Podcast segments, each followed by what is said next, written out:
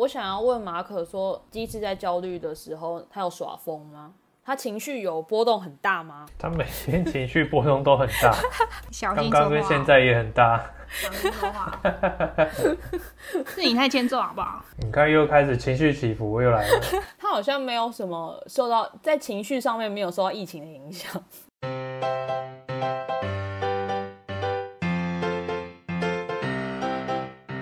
Hello，大家好，我是鸡翅，欢迎来到我们的 Podcast《无稽之谈》。今天除了我之外呢，还有我们的固定来宾，永远的固定来宾潘，还有永远的固定来宾马可，那就请他们自我介绍一下吧。Hello，大家好，我是潘。Hello，大家好，我是死都不运动的马可。哦，真的哦？对啊，他他真的很少运动哎，那是不是有游泳圈了？有啊，差不，多。三十二岁双子直男，已经三十二岁了，然后还有肚个子那么大。你现在代谢变慢了，你知道吗？不会啊，反正他有已经有伴了就还好啊，不用追求了啦。没有，这样他就没有那个立场说我肥，这样不是很好吗？很好啊。我觉得他越不愿，他越越不运动，我越高兴。这什么心态啊？什么心好态烂哦、我觉得他不运动非常的棒，因为这样子就相对来说我也很棒。你不是应该要就是逼迫他运动吗？你在教线上课的时候，他也要在旁好，边一起、啊林博爱，你要不？要说看看？我已经叫你来上 Jaro 上讲几次，你只来上过几次？好，我是不是也来上过了？你只上过一次，我跟你讲大概五六次，然后你只来一次，两次啊来两次，啊，两次，第二次还上到一半去大便。肚子肚子痛？这表示就是缠柔运动可以增加这个肠胃的蠕动、哎，这边讲一下，我们那个第三集物理治疗师的养成非常的受欢迎，感谢大家的支持。哎、现在收听已经破好像三百还四百，我就讲出来是不是听起来很逊？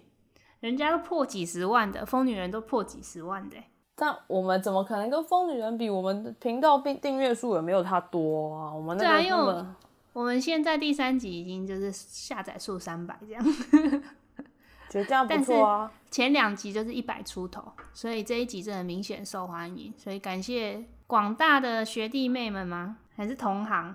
有可能是同行学长姐，有可能。感谢大家的支持，我们会之后还有蛮多就是物理治疗相关的主题的，就是请大家多多期待喽。我们今天这一集的话呢，主要是来讲疫情下的物理治疗师都在干嘛，想跟大家来聊一聊说防疫期间我们都在干嘛，居家生活到底都在做什么。那就是其实从五月十六号就开始是那个三级警戒嘛，所以到现在已经六周一个半月，哎、不对不对，现在已经快两个月了、应该很多人三级警戒之后就变成都在家工作嘛，或者是像我就是变成失业状态这样。然后我想说，应该很多人都不知道说我们就是物理治疗师可能也是会受到疫情影响的，就是大家可能会以为只要是医护人员是不是工作就不会受影响？那今天我们就是跟大家分享一下说。疫情之下，我们的工作到底是受到了哪些影响？这样，那首先就是请潘来分享一下他医院的部分。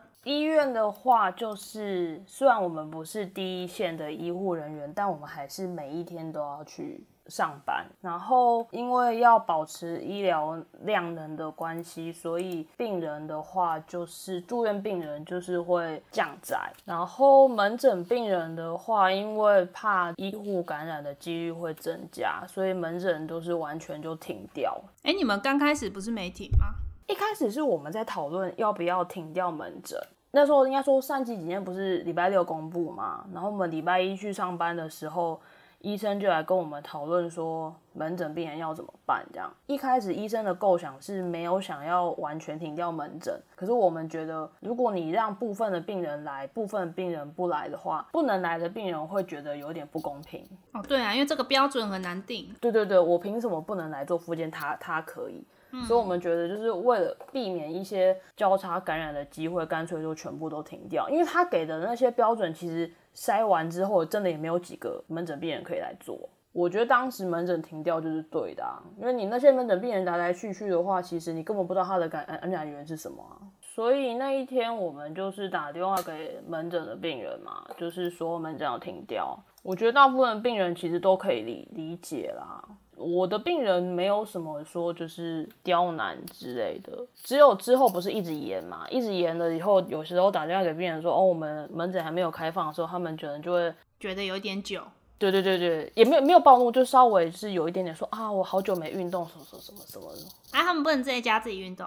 对，其实我心我我的心态，我真的讲，我老实讲，我的心态，我会觉得就是门诊，我们收的门诊病人大部分都是已经超过一年不能再住院的比较旧的病人，所以偏慢性一点对对对对，所以他的介入的那种效果不是说会进步量很大的，所以我觉得。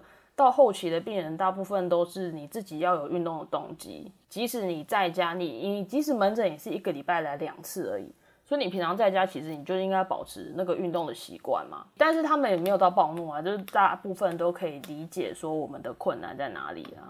以我们的状况来讲，到后面因为不是那个人数越来越多嘛，有一些附件的单位因为病房有人确诊。治疗那些治疗师变成好像是复健全部暂停，对，就复健暂停，或者是他们是分批上班，就分组上班，然后可能有些人是跑早上，有人跑下午，可是像我们就不根本就没办法分组，因为我们人是卡死的，所以我们就是还是要去上班这样。然后住院的量一开始在很严重的时候确实有比较少啦。可能就是占床率可能五六成而已吧。可是因为相对的，我们的人力也变比较少，因为有些人要请防疫照顾假，有的时候一开始比较严重的话，很长就是办公室只有一半的人力在上班，就自动分组了。啊，结果你有请假吗？你在防疫阶段的时间，你半天都没请哦。只有打疫苗的隔天我请假而已，没有特殊原因，不会特别觉得一定要请这样。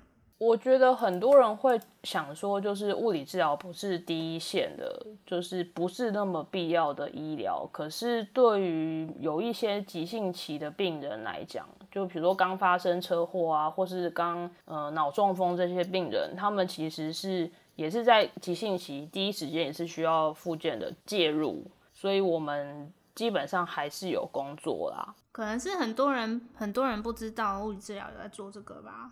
对。很多人会觉得哦，你们就是非必要性的。啊对啊，对啊，对。但是病呃，对这些一开始在急性期的病人来讲，他们也许是他们能够恢复黄呃，他们能够进步的黄金期，所以我们还是有介入的必要。那你说业绩有没有掉？当然还是有啊，因为你占床率就变少了嘛。虽然现在已经有慢慢。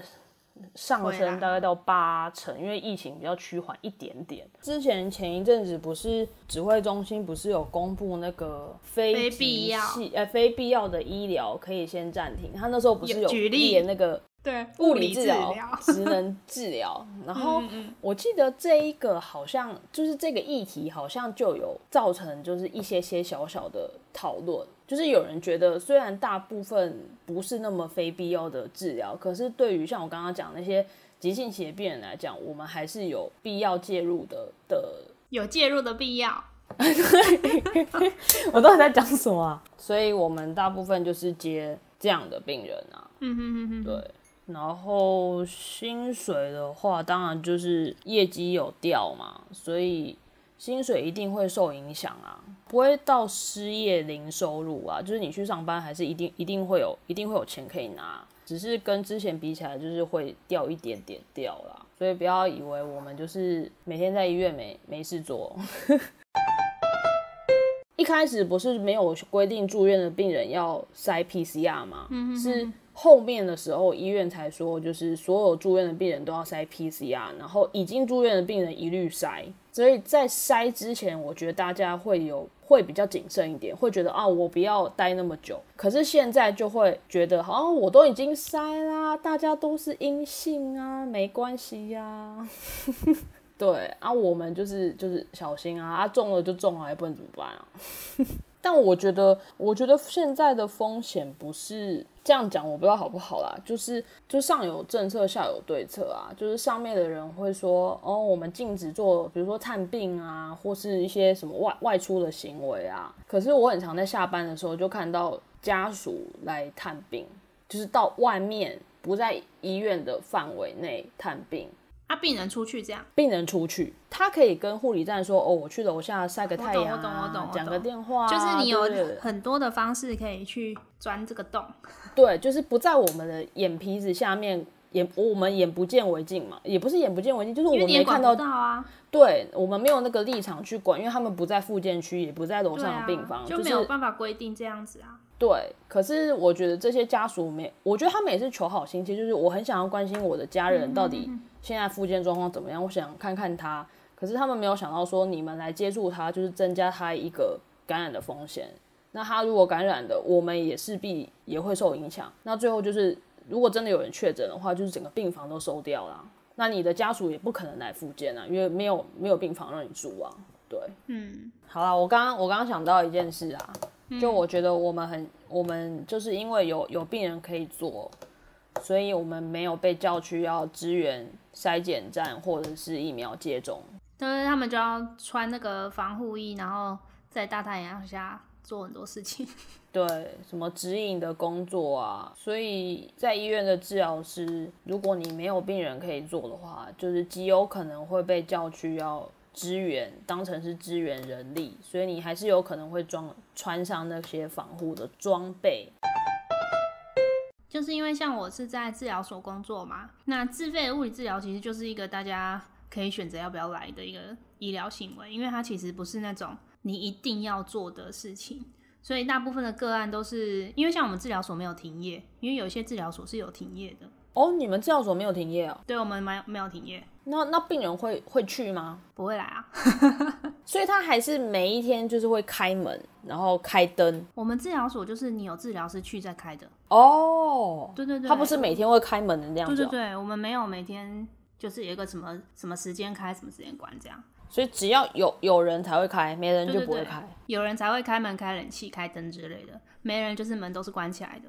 我以为他是每天就是，比如说早上十点他就开门，然后晚上九点就关门这样。因为我们都预约制啦，所以你临时来是没办法做的。这样，我们就是刚开始就公布了那个防疫标规定嘛，就是比如说病人要间隔多久啦，或是你前后的消毒的规定啊，然后或者是我们在排病人的时候，你可能预约的时间要怎么分流，然后也有规定说不能有陪的人，就是你来就是自己来，那陪的人最多一个，那可能要在什么空间上的限制啊，或者距离上的限制之类的。然后也是比如说规定我们吃东西不能在同一个空间吃，就我们可能要进去小的房间，或者去后面的厨房的地方吃这样。那我们的做法就是说，各自治疗师去通知自己的病人，就是把我们的防疫规定传给我们的病人。那其实你传过去，你就会知道他要不要来了，因为他就会回说他要不要来啊。那你们有在比如说粉砖之类公布这个没有在防疫的的哎、吗？好像没有在粉砖公布。哦，就是你们治疗师各自通知自己的病人。对对对对对。啊，有的病人是他自己就会打电话来请假。那我自己的话，我大部分我记得我刚开始那一周好像只剩两三个吧，对，剩两三个病人。然后因为那时候算是初期，还没有爆发到最多的时候，那个第一个礼拜，就我有一些个案是说他怕之后更严重，他更不敢来，但是他现在真的很不舒服的。就是有有急迫性的。对对对，他就是不舒服到他在家工作都没有办法好好坐着，然后可能脚会麻啊或什么的，所以他就在前两前一个礼拜比较密集的来，可能一个礼拜来个两次之类的。对，所以初期的话有一些是这种，就是他怕之后可能没办法来更严重。我大概只剩一个是完全没有在怕疫情，就是他还敢来啊。那那你有怕他吗？我我其实还好，因为我们会穿那个啦，有一些防护的那个东西啊。你你们还会穿就是你在教缠柔那样的那这样的衣服吗？还是会有一些防护的装备？有防护的衣服，然后治疗所准备面罩跟手套给我们。我有个疑问，你如果穿这样子带病人做运动的时候，会不会很不方便啊？我觉得我在带病人做运动的时候很不方便，就是还可以，因为我们那那个没有那么全部，就是它是前面那一片在后面绑一个结的那一种。哦，然后我还有一些个案很特别的是，他原本来是因为他的公司在我们治疗所附近，然后结果因为疫情在家上班之后，他就跟我说他没办法过来，因为他家离治疗所太远了。哦，哦，对所以这也也有这种是距离的问题啊。对对对，嗯那像我疫情前，我大概一个礼拜可能是十到十五个 case，然后加上可能有个两堂的团体课这样。嗯嗯，然后疫情开始之后，就是整个直接锐减，就一个礼拜剩一两个啊，所以我那时候就刚开始真的超闲的啊、你的占床率只只要百分之五而已吧？真的就是失业欸。呃，有几个 case 是我自己跟他们取消的啦。为为什么？就是你就会想说，那我 case 都已经变那么少了，我就不想为了那几个又再多出门一天。哦，对就是可能。对，大家都想要晚上的时间，都想要晚上八点之类的，那我就变成我要很多天都要出门，他们不可能排在同一个时段。而且你你这样子频繁的出门，其实也是增加你感染的风险啊。就是我刚开始就觉得很烦，所以有几个我就会直接把它停掉，或者是如果可以同一天的，我才会留着这样。那个我觉得疫情开始之后，就是人就有惰性，哦，一定是的啊。就你就很想想说。我要休息，我就想要全部休息，我不想要那种一点点工作，然后又要出门的那种感觉。因为你在疫情下，你整个生活的步调，因为你每天就变成在家里，生活步调就变得变得比较慢啊。刚开始的那个第一个礼拜吧，我也是蛮焦虑的啊、就是你就会看着自己的课表，就看自己的课表上面的那个个案一直打叉，一直打叉，一直打叉，就开始从什么十，然后就变成五，然后剩二之类的，然后就看我们治疗所人数什么八十几、七十几、六十几，最后剩剩二十个这样。哎我觉得你跟我是两样情哎、我们是每天在看楼上的病床，为什么人还这么满？这样要怎么保持社交距离？这怎么人还这么多？应该要再少一点点啊！哎、我刚刚明明就想到要讲一件事哦，就是我想到我刚开始是超级那个焦虑，因为我还要付器械的钱，就是缠柔器械的钱，一个月要付五万块，真的假的？因为它三十万呐、然后我是分六期付，我那时候才付了两期吧，所以等于我还剩二十万要付。然后我就想说，看我到底能不能活得下去，我就很紧张。啊，我那时候还有说，如果你有需要，我可以借给你，对对对，但是我觉得这个也是不可以跟限金额。很多人分享的，因为我发现很多人都很焦虑，就是关于失业这件事。哦我觉得一定是的啊，像很多在诊所上班的，不是都被砍班吗？甚至一个月都没没有什么班可以上啊，那时候你的收入就会瞬间变成一半，甚至有些人是零哎、而且因为我们的工作，其实你会觉得它是相对稳定的，所以你不会有预期你的收入会有这样子的锐减，除非你原本就有想说你要离职。对，就是我是像我器械的部分，因为我自己是会想说，好，我原本的钱我是加上我的收入什么之类的，我就有可以，比如说股票的钱或什么，我可以不要去动它。就我原本是希望我股票的钱都不要动，然后我就是一直有现金流，这样我缴器械也都缴得过去，就是备用金也都缴得过去。可是疫情一来，我最紧张是想说啊，我的备用金也不够付二十万，加上我的生活费。嗯嗯嗯，对，所以那时候会比较紧张这个东西，加上我们纾困就是都不符合资格啊，哦对啊，我们物理治疗没有在纾困的条件里面，就只有最近新的那一个可能有机会申请，什么投保薪资两万四以上的，薪资锐减百分之多少那个可以，但是初期的那几波我们都不行。那跟大家分享我后来是怎么转换心情的，因为我也跟好几个人分享这件事情。好，因为有还蛮多人跟我说他很焦虑啊，就是焦虑到他可能睡不着，或是很紧张，觉得很恐慌这样。我觉得这应该是大部分如果有受疫情影响的经济产业的人都会有这样的想法吧。所以你怎么调试？我自己就是觉得说，一方面是你要对自己的经济的状况要了解的够多，对，就是你要真的很清楚你现在手上到底有多少钱，所以这个有点像是你平常的风险控管的感觉。你平常应该就要有有多少一些储蓄吧？对，然后你要知道自己身上会有有多少钱是可以用的，那有多少钱你可能是有一些人，比如说储蓄险之类的，那你什么东西是不能不能砍的，什么东西是可以用的，这些东西你要搞清楚。然后第二个就是你要清楚你一个月花费是多少钱，就是你才能你才能抓你现在这个钱你可以活多久。对对，然后哪一些是你之前可能是比较小犒赏自己的钱，现在就不用再花了。对，所以像我自己就是我，因为我之前就都算过一个月会花多少钱，然后我也都有记说我手上有多少的资产嘛。就是我那时候就是焦虑个三天之后，我就算一下我的钱，发现诶、加上要付器械的钱跟生活费，好像到八九月都还活得过去啊。嗯，嗯对对对，就是到八九月不会见底，可能还可以到更久。就是如果都把就是资产变现的话，可能还可以再撑久一点。还是马马可可以资助你。哦，我没有要跟他讨资助，我是想要跟我弟。对我，我有先跟我弟打听过，就是说如果钱不够的话，可不可以跟他借？然后他就说 OK，到时候如果有需要再跟他讲。你想一想，就是发现，哎、那、你现在就是不管焦不焦虑都是失业啊，那还不如就是享受这段时间这样。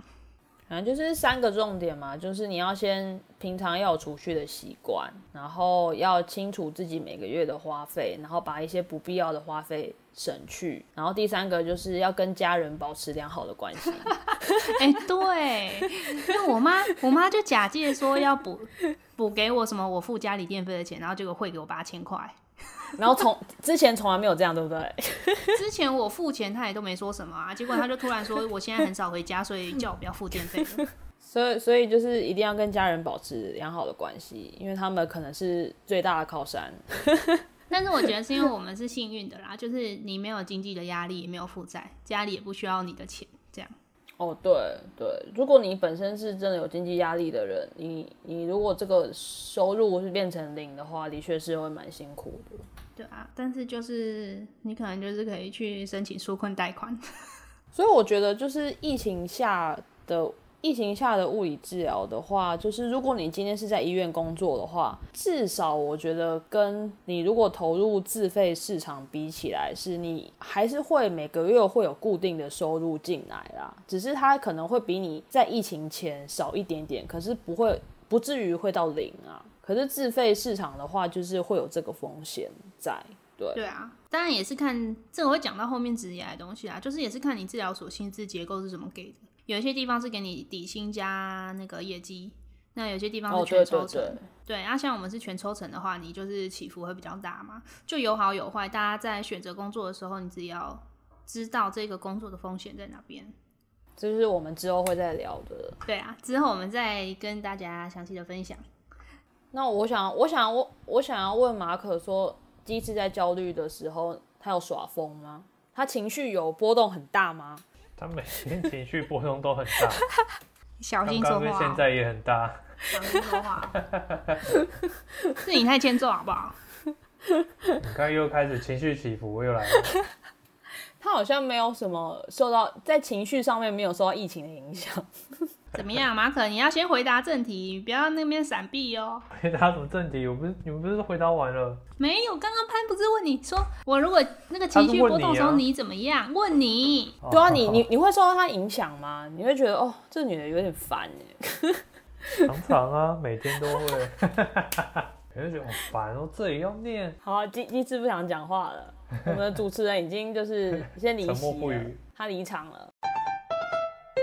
啊，就是就是我虽然刚开始为失业了一周，结果超白痴的，五月那个月的收入比四月还多。应该说，物理治疗有一方面，如果你是偏比较是运动的领域的话，也许是可以利用线上课程，然后来让你有收入的啦。但如果你是像我们这种比较是在医院的话，接触这些急性期的病人的话，就真的没办法利用线 线上来工作。对啊，反正我后来就就先开线上的体验课，然后就跟同朋友一起开了线上课，这样，然后就也还活得过去。虽然收入没有以前多啦，但是生活费是 cover 的过来，这样。对你来讲，这个线上课程会不会是一种新的挑战啊？因为毕竟你以前都是跟人家一对一这样子啊。嗯，因为我觉得线上课就是其实磨练蛮多以前没有的部分，比如说我以前其实不太会去叫学生的名字，哦，什么意思啊？就是就是以前在实体课，我可能只要跟他对到眼，他就会知道我现在是在跟他讲。但是线上课他不不听到我叫他的名字，他不会知道我在讲他。哦，对对对，那、我以前其实对于叫名字是有一点障碍，就是就是我会很不知道我应该叫你，比如说我也是直接叫你的名字，还是我要加一个什么称呼，比如说什么姐或是什么阿姨之类的。哦哦哦，对，我也不知道怎么拿捏啊。但是线上课之后，我就发现啊，不用管那么多，全部都叫名字就对了。所以不管哪个年龄层，你都叫你都叫他名字吗？除非是像我那个六十几岁、七十岁的嗯个案，我会叫他什么阿姨这样。哦，会不会有阿姨说不行，你要叫我姐？哎、目前没有。我曾经遇过，都已经七八十了，然后我就说哦，阿嬷这样子，他说哦，阿嬷不行啦，不行，哎、八十为什么不能叫阿嬷？哎、我之前在诊所八十，我叫阿姨、哎，八十叫阿姨，我叫不出来哎，那我要叫我阿嬷阿姨喽。没有，那是不一样的感觉啊。啊，像那个七八十岁的就叫北北啊，你不会叫他阿公啊？我会叫阿公啊，或叫爷爷啊。我叫北北。不行啊，我不我不能接受，跟我阿公一样年纪的人怎么可以叫阿伯？人家人家那么喜欢你，把他叫年轻一点哦。还有线线上课，就是还还可以练习你要怎么精准的从荧幕看到人家的动作。哎、对我我我蛮好奇的是，比如比如说你在带他们运动嘛，啊，如果他们姿势需要调整，你以前可能是可能会跟他讲说啊要怎么调整，然后手可能会。跟他辅助啊，可是现在你这么远的话，那那要怎么跟他讲？他怎么样可以达到你想要的的动作？就是你可能对动作的说明要更仔细，哦，就是会变成说你在做动作之前，你就要先讲你希望他们做到的是什么。嗯嗯嗯，对，然后在口令上面会变得要更明确。比如说我以前只会跟他说：“哎、你往那边这边一点点”，但是我动作就做了那个方向，所以他们直接看就看得到。但我现在可能变成说，你要往右边一点，或是你往前面的墙壁一点点，或是往身体的哪一边一点。嗯嗯，然后像以前可以直接直接 cue 他，就是直接带他做的动作，我现在就会变成要让他们，比如说自己扶自己的骨盆，去感觉我希望他们做骨盆的动作。哦，那万一他们真的都一直感觉不出来呢？就有些人身体感知比较差的话，哎，目前碰到大概上个几次都会进步。就多做几次其实 OK。对对对对对，然后我都会跟他们说，就是先放轻松，刚开始来就是先动一动就好，他们就比较不会有压力。还有就变成辅具道具的部分就会用用的比较多。什么意思啊？就是比如说毛巾啊，或是弹力带啊，然后就是你手边可以拿得到的任何东西，你都要想办法用那个东西来取代你去 cue 它。哦，懂意思。那我觉得这样子其实线上课没有比较轻松哎，对你来讲没有比较轻松哎。超累，我觉得线上课比实体课还累。就像很多老师觉得上线上课你要准备的教材其实是更多一样。对，而且还有一个重点是，我实体课的时候，我下去调他的动作，我自己就不用做了。但是线上课我就一定要做，因为他们就会一直要看着画面跟着你做，所以你不能休息，你知道吗？然后动作也不能乱做。这有一个好处是，就是你也可以就是趁机运动一下啊。哎、所以我刚开始教的那前两个礼拜，我整个腰痛到爆、哎。哎，这样可以讲吗？可以啊，因为我自己有发，我以前我可能动作就很容易没有控制的做太大，嗯嗯嗯。然后我刚开始那两个礼拜，因为突然教课的时间变多，然后我以前教课，其实我以前教 d r a r o 没有教这么多，哦，你反而是线上课之后变比较多。哦对，因为以前还是有穿插一些是美 new 的，就徒手的病人啊。哦哦哦哦。就我不是每一个病人都是教 gyro，我之前一个礼拜可能只有四五个是教 gyro 的，哦，但是就线上课之后，变成一个礼拜我可能有十几个堂线上的产油课这样。那这样子算是疫情下有增加你的客源吧？就是对线上课这样。对对对，而且因为线上的关系，所以我就我那天有稍微问一下大家是有在台北嘛，然后就发现他们都很多都摇头说他们不是在台北。哦，我觉得这也是一个好处哎，就是你可以让几乎是全台的人都有机会接触到你耶。对啊，啊大家如果有兴趣可以来上我线上课啊，因为接下来还有开。那我想问，就是如果疫情趋缓后，你们可以就是实体的课可以开的话，你还会持续线上课吗？我会想持续，但是时间会稍微减少。嗯，对，就是让一些没有办法来上实体课的人上这样。哦，对啦，我觉得他们可能会有意愿啊。我觉得这个也是一个拓展客源的方式，哎，就是有些人可能就是就知道你有有他喜欢你这个运动，可是他家里附近或是他待的区域都没有这个运动的老师的话，这个是一个方式，哎。而且线上课因为收费比较便宜，大家入入门的门槛是比较低的。哦，对啦，对比起你去外面上课，它价钱是便宜很多。哇，所以你以后有可能会成为一个明明星 明星老师，哎、没有到这个程度，我们连那个社群都还没有一千个追踪的人，不会啊，你现在已经遍及，就是已经红到南部去了、啊，刚好啦，刚好啦，好不好？谦虚什么？不好意思。好，换下一个，不想听好，了。下一个，下一个就是，虽然我们好像就是我觉得最明显的是前疫情前一两个礼拜，虽然自己工作就是变得比较轻松，可是那一两个礼拜超忙的哎，就是我们明明就防疫在家，然后结果就做了一堆事，因为我们就是登山团就开始弄一堆有的没的啊。对哦，我觉得是因为我们在疫情下不能出去外面溜达，然后所以我们三个人的时间变得很好瞧，就是反正只要约了就有空，所以我们就会开始录，开始录 podcast 啊，开始有时间录影啊，然后就是会做一线上拍些，片啊，对对对对对，反正就是因为时间变得很好敲，之后，我们就开始做很多离离扣扣的事情。对啊，因为像我们我们的那个社群经营的模式，应该也算是疫情期间开始比较认真在讨论，对不对？对，比如说我们排程啊，或者是我们发文的频率，还有发文的内容，其实是疫情才有办法有那么多时间去准备这些东西。因为变得你的本业上面比较没有疫情前那么忙，你回家之后可能还有一点点脑袋可以想，不然平常都是回家之后就是放空啊，太累了。哎，就是我们的登山团也因此就开始。比如说，把我们以前分享过的一些东西，再再分成各种主题，再做出来啦。因为其实我们以前都比较像是准备一个大主题，然后那个大主题可能就发个一两次。那就趁这次疫情，把一些我觉得就是包含在里面，但是又很实用的东西，把它独立出来，让大家知道。我觉得这个操作还蛮好的。目前看起来还蛮 OK 的。我觉得我们一开始可能是想说，希望大家去看影片，然后所以会好像有点搞得很神秘，好像都没有讲什么。然后后来发现，好像以前不知道想什么，就发出来好像也没差。应该是说，我们以前主要以频道为主在做经营，有点像是把社群当成频道的曝光的平台。对，但是我们就是疫情之后，我们就开始有点把这两个东西独立开来嘛，有点像互相加成的感觉，就是不会只希望从一个地方吸引到呃喜欢我们的人嘛。对对对对对对对，对，就是多去尝试看看啊。所以我觉得后来这样子的那个成效就还蛮好的。然后另外就是我自己也就开始那个啊，做自己的 IG 这样。对啊，我觉得做的还不错呢，学生的灯塔。没有，因为之前就一直有想说要做，可是没什么动力开始做。然后就是那个啊，运动啊。哎，你在家有在运动吗？我每天还是运动啊，就是做跟之前一样的。没有，我强度会变更强一点。完蛋了，我我现在要被你甩在后面了。没有，因为我因为我怕就是那个就是如果我们之后去爬山的时候，体力体力体体我在讲什么？嘴巴体能，你要讲体能又要讲体力。对对对，做人不能贪心。你怎么知道？就是我怕体力会变，体力会变很差，追不上马可。早就追不上了，你想你可以追得上他？我跟你讲，不能差太多。没有，马可现在变肥仔，只是让我们的距离拉近，但我们还没有追上他，是天生的差异。距离还是要保持的跟之前一样，所以我还是有运动啊。哎，我记得我刚开始的时候比较有在认真，因为后来开线上课之后，我每天都觉得好累。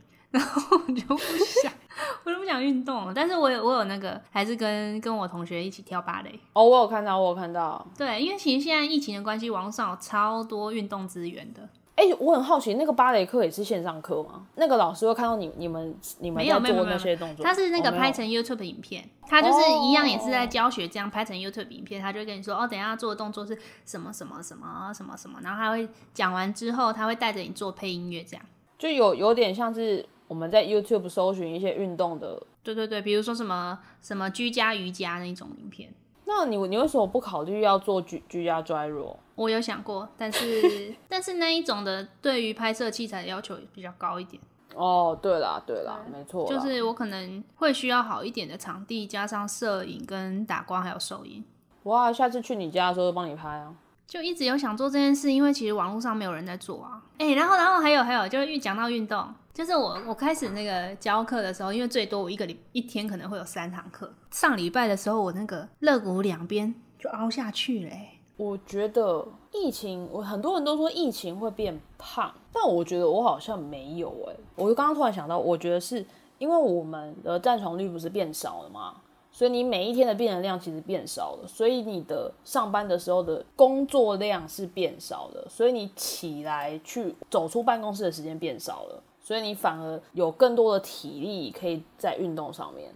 哦，我懂意思，你是说劳动劳动变少？对对对，运动变变少。就比如说我以前在床率百分之百的时候，我可能要忙到四点半或者五点，我才可以坐下。那个时候就已经累了吧？然后那时候觉得好累，我根本不想动，我就可能就回家就简单随便做个运动，然后交差了事这样。可是现在就是变得我好像每天都很有体能，所以感觉可以多做一点运动。对，我觉得我之前也是哎，就是还没开始教课之前也是，就是可以运动一下，但是开始教课之后就觉得哦好累，我每次教完就不想再动了。好啦，那在家还有另外一个很常做的事就是看，哎呀，看剧。我刚刚嘴巴打结。哎、我发现我看了超多东西的，你有没有发现我看超多东西的？我就想说你也打得太 detail 了吧？就是我都看了动漫啊，然后又看韩剧，又看台剧，又看日剧，又看纪录片，又看电影。我记得你有一天还跟我说，最近我已经看到没什么好看，你有 你有什么推荐的吗？对对，我就问潘有没有推荐，就他推荐我全部都看完了。这个人也太闲了吧？哦，因为我前阵子就很忙啊，我很忙的时候根本就没有时间看，所以我现在就是比较没有那么忙的时候，我就在补之前的进度。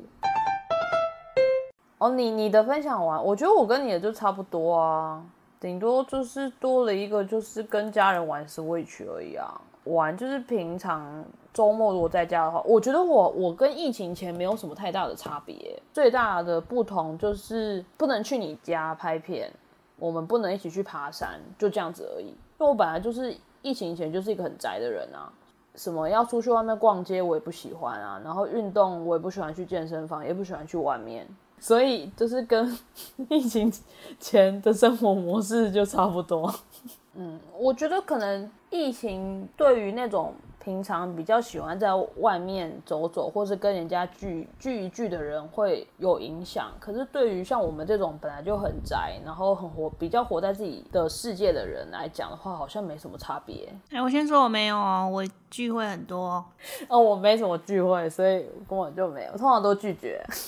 你只有跟我们、哦跟我们去爬山这一种的而已。对啊，然后像我们爬山行程原本六五六月都有安排啊，然后结果就都不能去。像我们原本要去露营，第一次露营就这样子，因为疫情取消了。对啊，原本有排了一些行程，所以都不能去了。现在其实现在就算微解封，我们也不太敢去爬山啊。因为我觉得，除非是大家都打到疫苗，或者是疫情真的有看到包含死亡数啊、确诊数，其实能够再低一点的话，才会敢出门吧。我觉得最主要是疫苗，我觉得疫苗的覆盖率其实没有很高，因为我们就很缺疫苗啊。对啊，就是总数量就没有很够。对啊，像我们也都只有打到第一季而已啊，一个完整的保护力都没有的话，我的考量不会是我担心我我我确诊，我的考量是我担心我确诊之后我可能传染给我家人，这个是我是比较担也是这么心的地方。觉得。而且因为像我同学都说，他们其实医院里面确诊的人，就算是没有什么慢性病，也有可能突然就恶化，就是他没什么征兆啦，你不会知道你什么状况下你会恶化，或者什么状况你会变重症。对啊，我觉得这是比较可怕的地方吧。我觉得即使到他开放说解封，解封的一开始我也不太敢出去、欸，因为我觉得大家都会出去，反而是增加就是接触的那个风险，我会有点担心啊。对啊，除非我们就是去一些管制真的比较严格的地方，或是像那种山屋，它名额一定会限制嘛。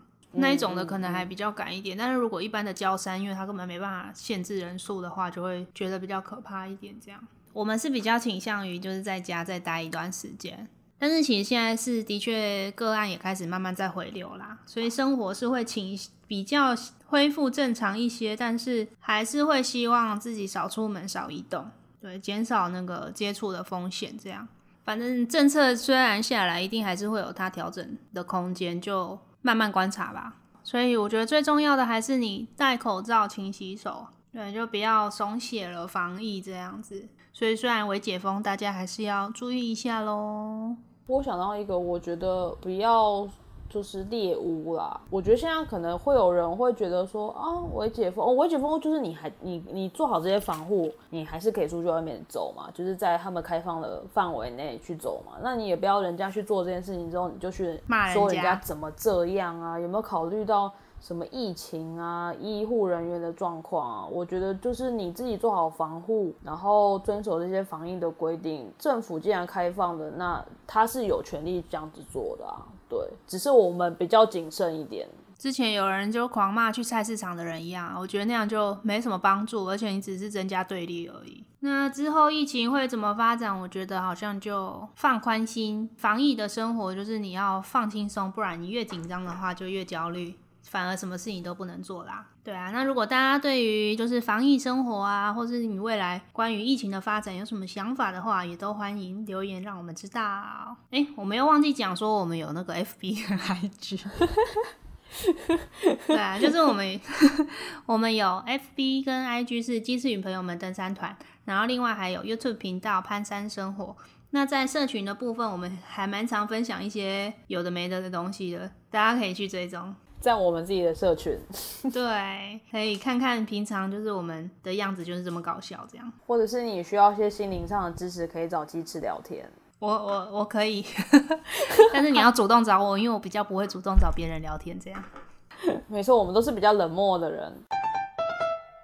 下一集我们就是会真的要分享物理治疗师的职业规划了。其实今天前半部提到蛮多的啦，也是跟物理治疗相关的东西。但是在下一集我们就是会再更详细的介绍物理治疗师有什么样的工作选择，跟每一个工作选择之间的差异啊，还有风险之类的，大家就可以多了解看看。因为其实物理治疗师可以做的工作种类比大家想象的还多啦。那另外，如果喜欢我们的 podcast 的话，请在 Apple Podcast 给我们五星好评。我觉得除了五星好评之外，也希望大家可以留言一下。就是我们现在看到有有评论啦，但是没有留言，就就会很想知道大家的反应跟回馈是什么。那如果你有什么正面或负面的反应的话，我们都还蛮乐意去聆听的。就是有有 feedback 总比没有好。这样，今天的这一集就到这边结束喽，大家再见，拜拜。拜拜。下期见喽！记得我们是隔周的周二十二点 podcast 会上架，请锁定我们的 FB 跟 IG 的消息，然后订阅我们的频道喽！拜拜。